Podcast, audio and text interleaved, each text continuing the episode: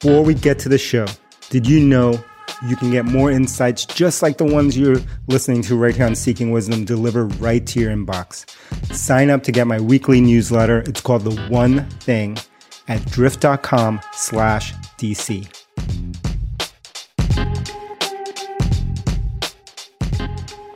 Boom, we're back. It is Seeking Wisdom, and I'm here with Leo. Leo is Chief Product Officer at Drift. He is the brains behind the operations and the beauty. And uh, I'm not sure what I am in this operation. I wear hats well. My, ha- my head was made for hats, right? Pretty good. Uh, so, welcome back, Leo. What are we talking about today? I think we're talking about iteration. This is a, a veiled one-on-one where you want me to iterate and go faster. Before the, look at this, I'm double branded. I didn't even notice. Look at the shirt and look at the homemade hat. Now, to see both of these things, you have to subscribe to our YouTube. Check this out on YouTube if you're listening on audio only. Yeah, so we had notes about uh, doing this episode, and then Leo asked me, Who comes up with the episode ideas? And I said, uh, Not me. And he's like, This seems like a veiled one on one because we were talking about iteration. Leo, have we been talking about iteration lately? Just a little. We've, we've been iterating on it. so the context for everyone listening is Leo joined Drift coming from Salesforce, having gone from a thousand people when he first joined Salesforce. Then he started his own company in between, came back to Salesforce. By the time he left, was 50,000 people. He's back down now. He's back in the jungle. Welcome to the jungle. You're back in the jungle. We're 500 people at Drift right now. And he is helping us transform our entire product organization and bring our product into the future, which is all about one word iteration. That's all we're talking about iteration. So we're having some lovely conversations on iteration, and we wanted to share some of our thinking with this here Seeking Wisdom community. So tell me how you think about iteration, both at the scales that you operated at before, the scale of your startup, and then at Drift. Maybe they're all the same, maybe they're, they're different. So love to know the common threads uh, between them. They are, I'd say, I mean, the Salesforce and startup completely different. okay, yes. And drift is probably another level of different. it's like a third dimension of different. Let's unpack that. Sometimes I think I'm I'm playing uh, three dimensional chess. Yes, like in Star Trek. Kind of like that. So, well, at Salesforce, the iteration is kind of baked, uh, like baked against you, because Salesforce only only iterates three times a year. So the pace of iteration is already kind of baked into the process. They only make three releases a year. So tell me about that. So that's just like when are these three releases? Why three releases? And like how did that how does that work? Yeah, so early on in Salesforce's history, I think there were multiple releases a year. In fact, it might have been closer to, to Drift where they, they would just release all the time. And it became chaos. So word of warning, we might get the chaos, hopefully not. But at some point it became so unmanageable to get the motions out. But well, actually the motions inside Salesforce and then also into the go to market so that they could be prepared to talk about things going out to market. But they started to change. Um, this was before I went into product at Salesforce, by the way. So I didn't see it, but I heard about it. And then I think they decided, look, three releases is is the. I don't know why they decided on three releases, but they named it after seasons. There's spring, winter, and summer. I think there's no mm-hmm. autumn, no fall. I don't know why.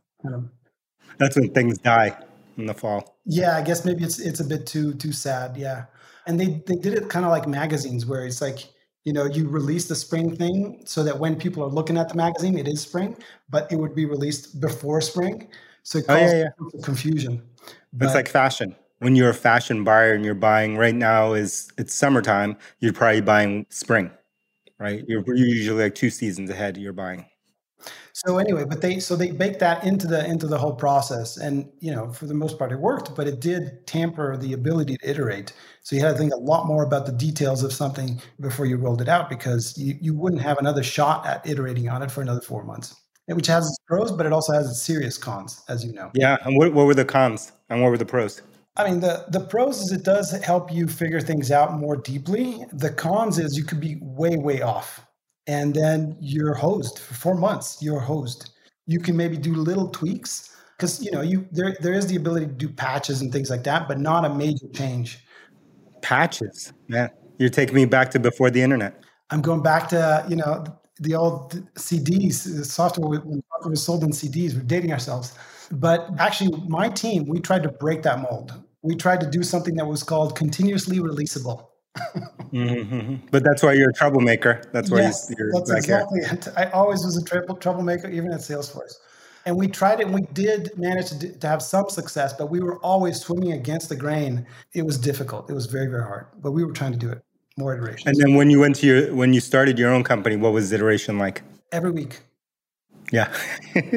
we had another problem, which is we had to deal with the whole Apple thing because it was a mobile app. And then you have to, you know, you release it, you have to wait for the whole process to go. You know what it's like. Yeah, yeah, yeah. It's gotten better now, but but probably when you were doing your startup, it was it was not it was painful. And so we started, we, we were in this like weird schizophrenic mode where you have the thing that's live, you're releasing another one that's not going to see the light of day for another two or three weeks. And you're starting to think about the next one. It just drives you kind of crazy because you don't know what's where. It's just insane. Yeah, I remember. I remember uh, when we were doing our when we started Drift and we were doing we were mobile only for a little bit, and this is at the very beginning, and we were in that state, and then you were constantly you didn't know what you were talking about anymore because you'd be talking about problems, but in your mind as a product organization, you've already released something. And you're like, well, not that because no one actually has that thing. And you're working yet on the next release, right? So you're like, you don't even know, like, what are people talking about? Are they giving me feedback on some test flight candidate? Are they giving me feedback on what's in production? What is in production? Because I'm already like three versions ahead of that. Like it was just this constant state where you're confused what you're working on there. Yeah, it's gone nuts. And then what is what is the three dimensional chess at Drift like? Well, I mean, at Drift, what you have and Elias have instilled in the team is this idea of having very, very small teams that are very, very nimble. And so now you have like a multitude of little things going on at very different speeds and different, and they're all autonomous. So it is a whole different dimension, which I had never seen before. And it's exciting. It's unusual for me, a little, a little hectic at times, I'll be honest. we'll have to share with people. Uh, we'll have to do a, a screenshot that I sent you earlier. We were talking about tabs, and I sent them how many tabs are open in my uh, browser, and that was only one window. I have three other windows that look like that, and so and I have a little a heavy memory usage thing coming up right now as we're recording this. So that's kind of like that. That's a visual of what we're talking about here. So that iteration is interesting. I mean, I never operated at the scale that you did at, at Salesforce. So I've never seen that kind of scale. But you know, we had a similar problem at the at, at, when we were at HubSpot. Of we were running in the same kind of mode that we are now, like continuously building stuff, even more extreme because we had to build new products at the same time we were replacing 100% of of an old product that we had existing customers on. So there'd be multiple migrations happening for different parts of the product line. And what we had to do in the end, which I don't, you know, know what they do now, but was we had continuous deployments like we do now and we had to do one thing. We had a you know faster iteration happening or a number of releases happening every single day. And then what we had to do eventually was two things. One, from a marketing and sales standpoint and customer standpoint, there was only one. There was basically like one release a year. One because uh, that's when it would get announced, and that's when it would get like heavy training and heavy announcement and heavy partner uh, involvement. I should say public partner involvement in our event, which was, you know, called Inbound, you know, sort of like a smaller Dreamforce. That's when it would happen. That's when the majority of the customers in the world would learn about it. But the reality was we would have released that six months before, nine months before that ever happened. It was actually live. Customers were using it, real customers, not not early access uh, customers were using it. It was just like no one was talking about it yet. But again, this is SMB customer base. So like we weren't talking about it. We weren't promoting it. We weren't trying to get people into it en masse. And they were slowly opting into it. And then we added the the second thing, which was this ability, and this was for the bigger customers where like they couldn't deal with things changing in the UI, right? And we had partners like we had a partner in, J- in Japan, tangent here, who Japan's a whole different way of doing business, like where they would train all of their customers on the interface and they actually would have binders that they would print for their customers, printed of every screen like this. And everything was, tra- every text was translated on the screen. I had no idea until I met this partner and they were like, you keep changing everything. And we like printed, printed. I'm like, you print the screen? What? What are you doing? Anyway, we had to re- create this feature that would enable partners and customers to be able to opt in to new releases, right? And which drove product crazy because it meant what it meant in reality was they had to support multiple versions. So they had to like if you were releasing a new version of whatever, you know, email or you were making changes to email, you may have to support the old version of email and not have anything break for six months, nine months, whatever the agreement was, as people were opt slowly opting into this thing. So that's the way that we dealt with it. Again, no one no one liked supporting multiple versions and support had to and then we had to figure out tooling for support because when support issues came in was it the old version the new version almost like the apple thing that you were talking about but from a customer experience standpoint, it was way better because it gave them control, put the control on the customer, and they said, I'll opt in when I'm ready to this new version. And in some cases, we had to have backwards compatibility where they may try it and they may be able to revert back to the old version. Again, everyone hated this from a build standpoint, but it was important. Well, a couple things you mentioned there. One is, yeah, you, you thought you'd get rid of the whole on-prem way of d- d- uh, developing mm-hmm. software. It comes back to bite you. Because yeah. That was exactly it. At Salesforce, there was a name for that thing, in fact. It was called DNAENF, a wonderful acronym that stands for Do Not It auto- sounds like a curse. Yeah, it's Do Not Auto Enable New Features. Oh, okay. And that's not where th- you were going when you said DNA. no, no, no, no. when it had the F in it. No, but it's basically a switch that every org could say anything that you release is held off until I explicitly turn it on. Yeah. And there's plenty of orgs like that. And obviously, most of the Japanese customers are like that. In fact, mm-hmm. 100%. about the Japanese customers, there was some, I think, in fact, this was my second stint at Salesforce. They were talking about moving to Lightning. And some of the customers would say, all right, this is a whole change of the UI. Moving this over is going to cost me $2 million. Yeah. Moving over, I have to print the things. I have to release all the, you know, the. So they did the same thing with the printing? Yeah. Oh, yeah. 100%. Oh and all the training that goes with it and all the people that they Massive. have hired to train insane insane. And you start looking at that you're like oh okay i get it. That's different. That's the only way i got it when the guy actually the partner showed me the the binder. He brought the binder from japan to the event because he wanted to yell at me. He had the binder and then there was the binder every screen every label and then it was like in-person trainings and kickoffs and this and it was like this whole calendar of thing. I was just like what? What are you talking about? And this is, doesn't even count for like change that's happening within the company in, in terms of their customers in terms of new employees and all this but like the training was like mental on what they were doing. I think for enterprise companies more like non-japanese ones let's, yeah. let's put that aside because mm-hmm. that's a whole category of its own. I think it's somewhere in between. I think they do need some stability but they they they don't go as far as going to, to print binders and that kind of stuff anymore. no, no, no, no. That's unusual. But I think like once a year is kind of rough because enterprise they they do want to onboard new things. We do want to get them to use them. I think, for example, at Drift, I could see us getting to a monthly cadence because it also it also helps with CS and and uh, and and the sales teams and marketing teams. They want to know how to talk to customers about these things, and having things be piecemeal leads to situations where the customer is telling them, "Hey, this thing just popped up on my screen." It's like, "Oops."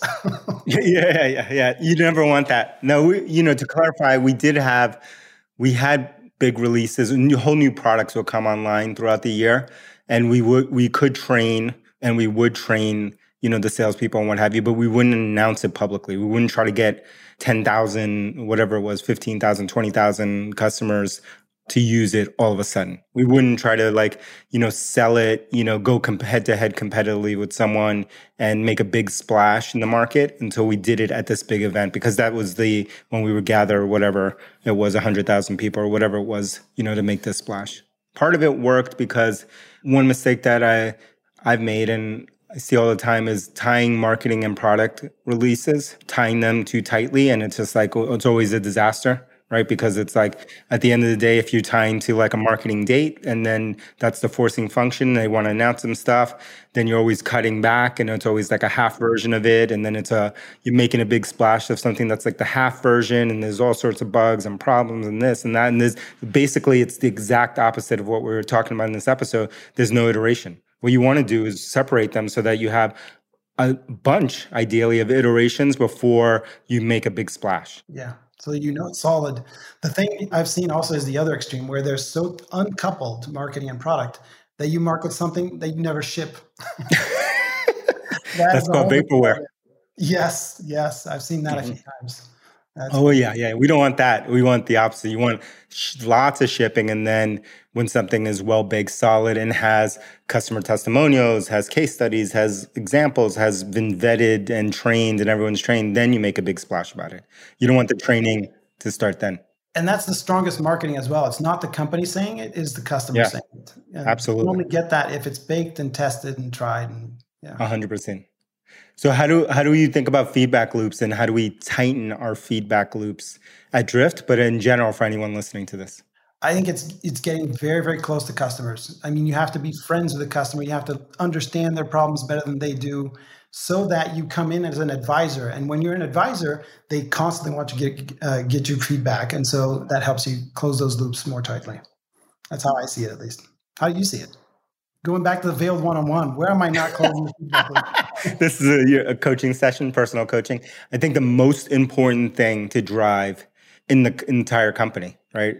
in a company, but especially in our company, and then within the product organization as the heart, is the idea of a feed customer feedback loop, and that customer can be internal or external. Internal should be one of the customer bases that you serve, but like meaning, you know, in our case, we produce sales and marketing software, so like our sales and marketing team should be customer zero for everything. But like tightening the customer feedback loop. How close can you get to the customer? And what you want to avoid in that feedback loop is proxies. Like if you're the one actually building product, in other words, you want to get the people who are actually hands-on keyboard, right? Unlike me, I don't, don't even touch this keyboard, but like hands-on keyboard, actually creating or hands-on mouse, actually creating the design, the product, actually coding it. You want those makers to be as close as possible to one-to-one interaction with the customer, because that's when you'll get the best results, in my opinion. That's when you'll get the true feedback and so you want that. And then you want to avoid proxies as much as possible. PMs in some ways are proxies, right? So like they are necessary, they're needed, they are core to the thing working, but you want you don't want all information from the customer to be filtered through a PM and then to go to the actual person making the thing, right? You want this direct connection. The other thing you don't want is the feedback to go through a proxy to get to the PM. So in that case, like not actually talking to customers, but actually reading feedback or reading emails or listening to calls or whatever. No, you want to, you want them to feel the pain and energy, just like when that guy came with the binder, put the Japanese binder in my face. You want that like in your face, right? Like I had heard about it on a theoretical level. I heard like that they had this whole training thing, but it was not until the binder was in my face that it was just like, oh, okay, I get the pain now. I see the pain basically. Proxies, yeah, yeah, with proxies, I think the message gets gets softened mm-hmm. and it mm-hmm. gets muddled. You get into a game of telephone. And I'll go totally. one step further. I think even the person who's giving the feedback sometimes proxies for themselves. Like yes. it's, it's important to just watch them. Watch them do it. It's like, oh shoot, why'd you do that? Why'd you click there? That's that's not what I intended. And you only see that by actually watching the person use it. There's also like numbness that comes from it. It becomes like a theoretical exercise or something. It's like, oh yeah, I see that bad thing happening in a distance. But if it's involving you, if you feel the pain in your face, you physically, emotionally feel that pain, then you're just like, you're more apt to actually solve the problem versus just being an observer, right? Getting into this observer pattern. So for us, you want to get as close as possible. You want the people making to be as close as possible to the customer.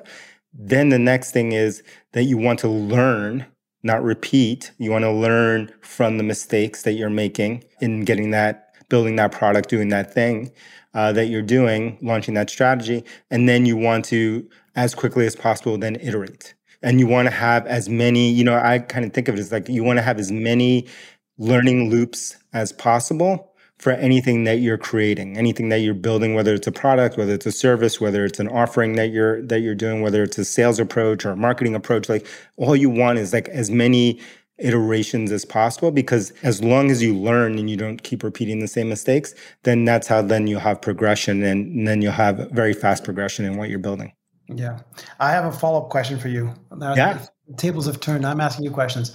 How do you figure out like when when to stop iterating and focusing on the next thing Hmm, that's a good question. So i would say focus on the next thing. That's an interesting thing. I think in, in one way i think you should never stop iterating on the thing. And so that's why I kind of believe in this, like that, which you mentioned, these like small teams and this idea. Cause in my mind, it's like if someone is still using something that you're making, or whether it's software, whether it's a service, whether it's any kind of offering you put together, if they continue to use it, if more, if customers are using it and more customers are using it over time, then the learning should never stop. It should continue to evolve and iterate, right? We're not producing something that is static. We're in the software world, so it should continue to change and evolve over time.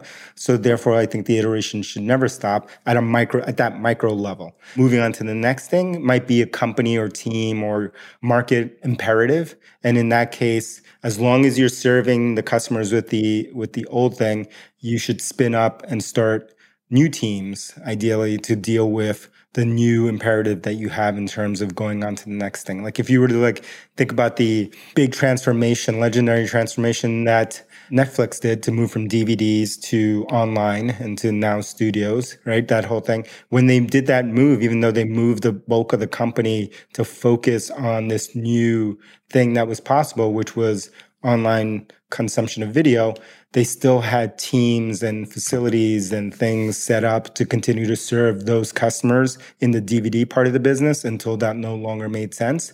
But only those teams only went away from focusing on that and doing that work when they no longer sold and serviced that product. That's how I think about like how I think about it. And so I think at a micro level, the team should never stop iterating and learning on what they're doing because it can always improve and get better. And then at, at a macro stage, yes, start new teams, new people to focus on new imperatives or new things that we need to focus on. And in the, in the Netflix analogy that you gave, actually, it's you could say the team continued to focus on the same use case. It was just a different product to serve that use case. Totally. Totally. Yeah. It, it, was a different product to serve, which was enable, which was the time was right to be able to do that. And that's why they could do that. I'm also, you know, we've also had on this here podcast, if you haven't listened to the authors of Working Backwards. And if you look at towards the end of that book, and these, this is a story of how they build within Amazon. At Amazon, you know, when they went into Prime, when they went into video, when they went into all the new businesses, the Kindle, et cetera, et cetera, and there's chapters on all of those when they went into those, those were new teams, those were new imperatives. Didn't mean that they stopped iterating on shipping, stop iterating on e-commerce, stop iterating on category creation. Those things continue to have teams and resources and people iterating on it because there were still customers that were being served and new customers that were coming into to use those products. They just had to continue to scale horizontally and add more teams to be able to do more things. And that's how I think companies should operate. That's how I think we should operate. We're getting there. We're trying. We're getting there. All right. If you can teach us something about iteration, I want you to leave a comment for us on this here, wherever you're watching this, leave a little comment or review. Six star only podcast, certified, world's only, galaxies only, six star certified podcast. And hit up Leo and tell him to tell you something in Portuguese. Tell him how young he looks compared to the old, old uncle. Again, I can wear hats. Check out my hat on video. All right, Leo, thank you for joining us today. Thank you. Iterate, iterate. Let's do it. Let me know what you thought of this episode by texting me at 1 212 380 1036. Again, 1 212 380 1036. Now, if you're looking for more leadership insights, sign up for my weekly newsletter, The One Thing, at drift.com slash DC. Every week, I'll share a habit, tool, or mental model that's helping me reach my goals. Hope to see you there. Text me, hit me up.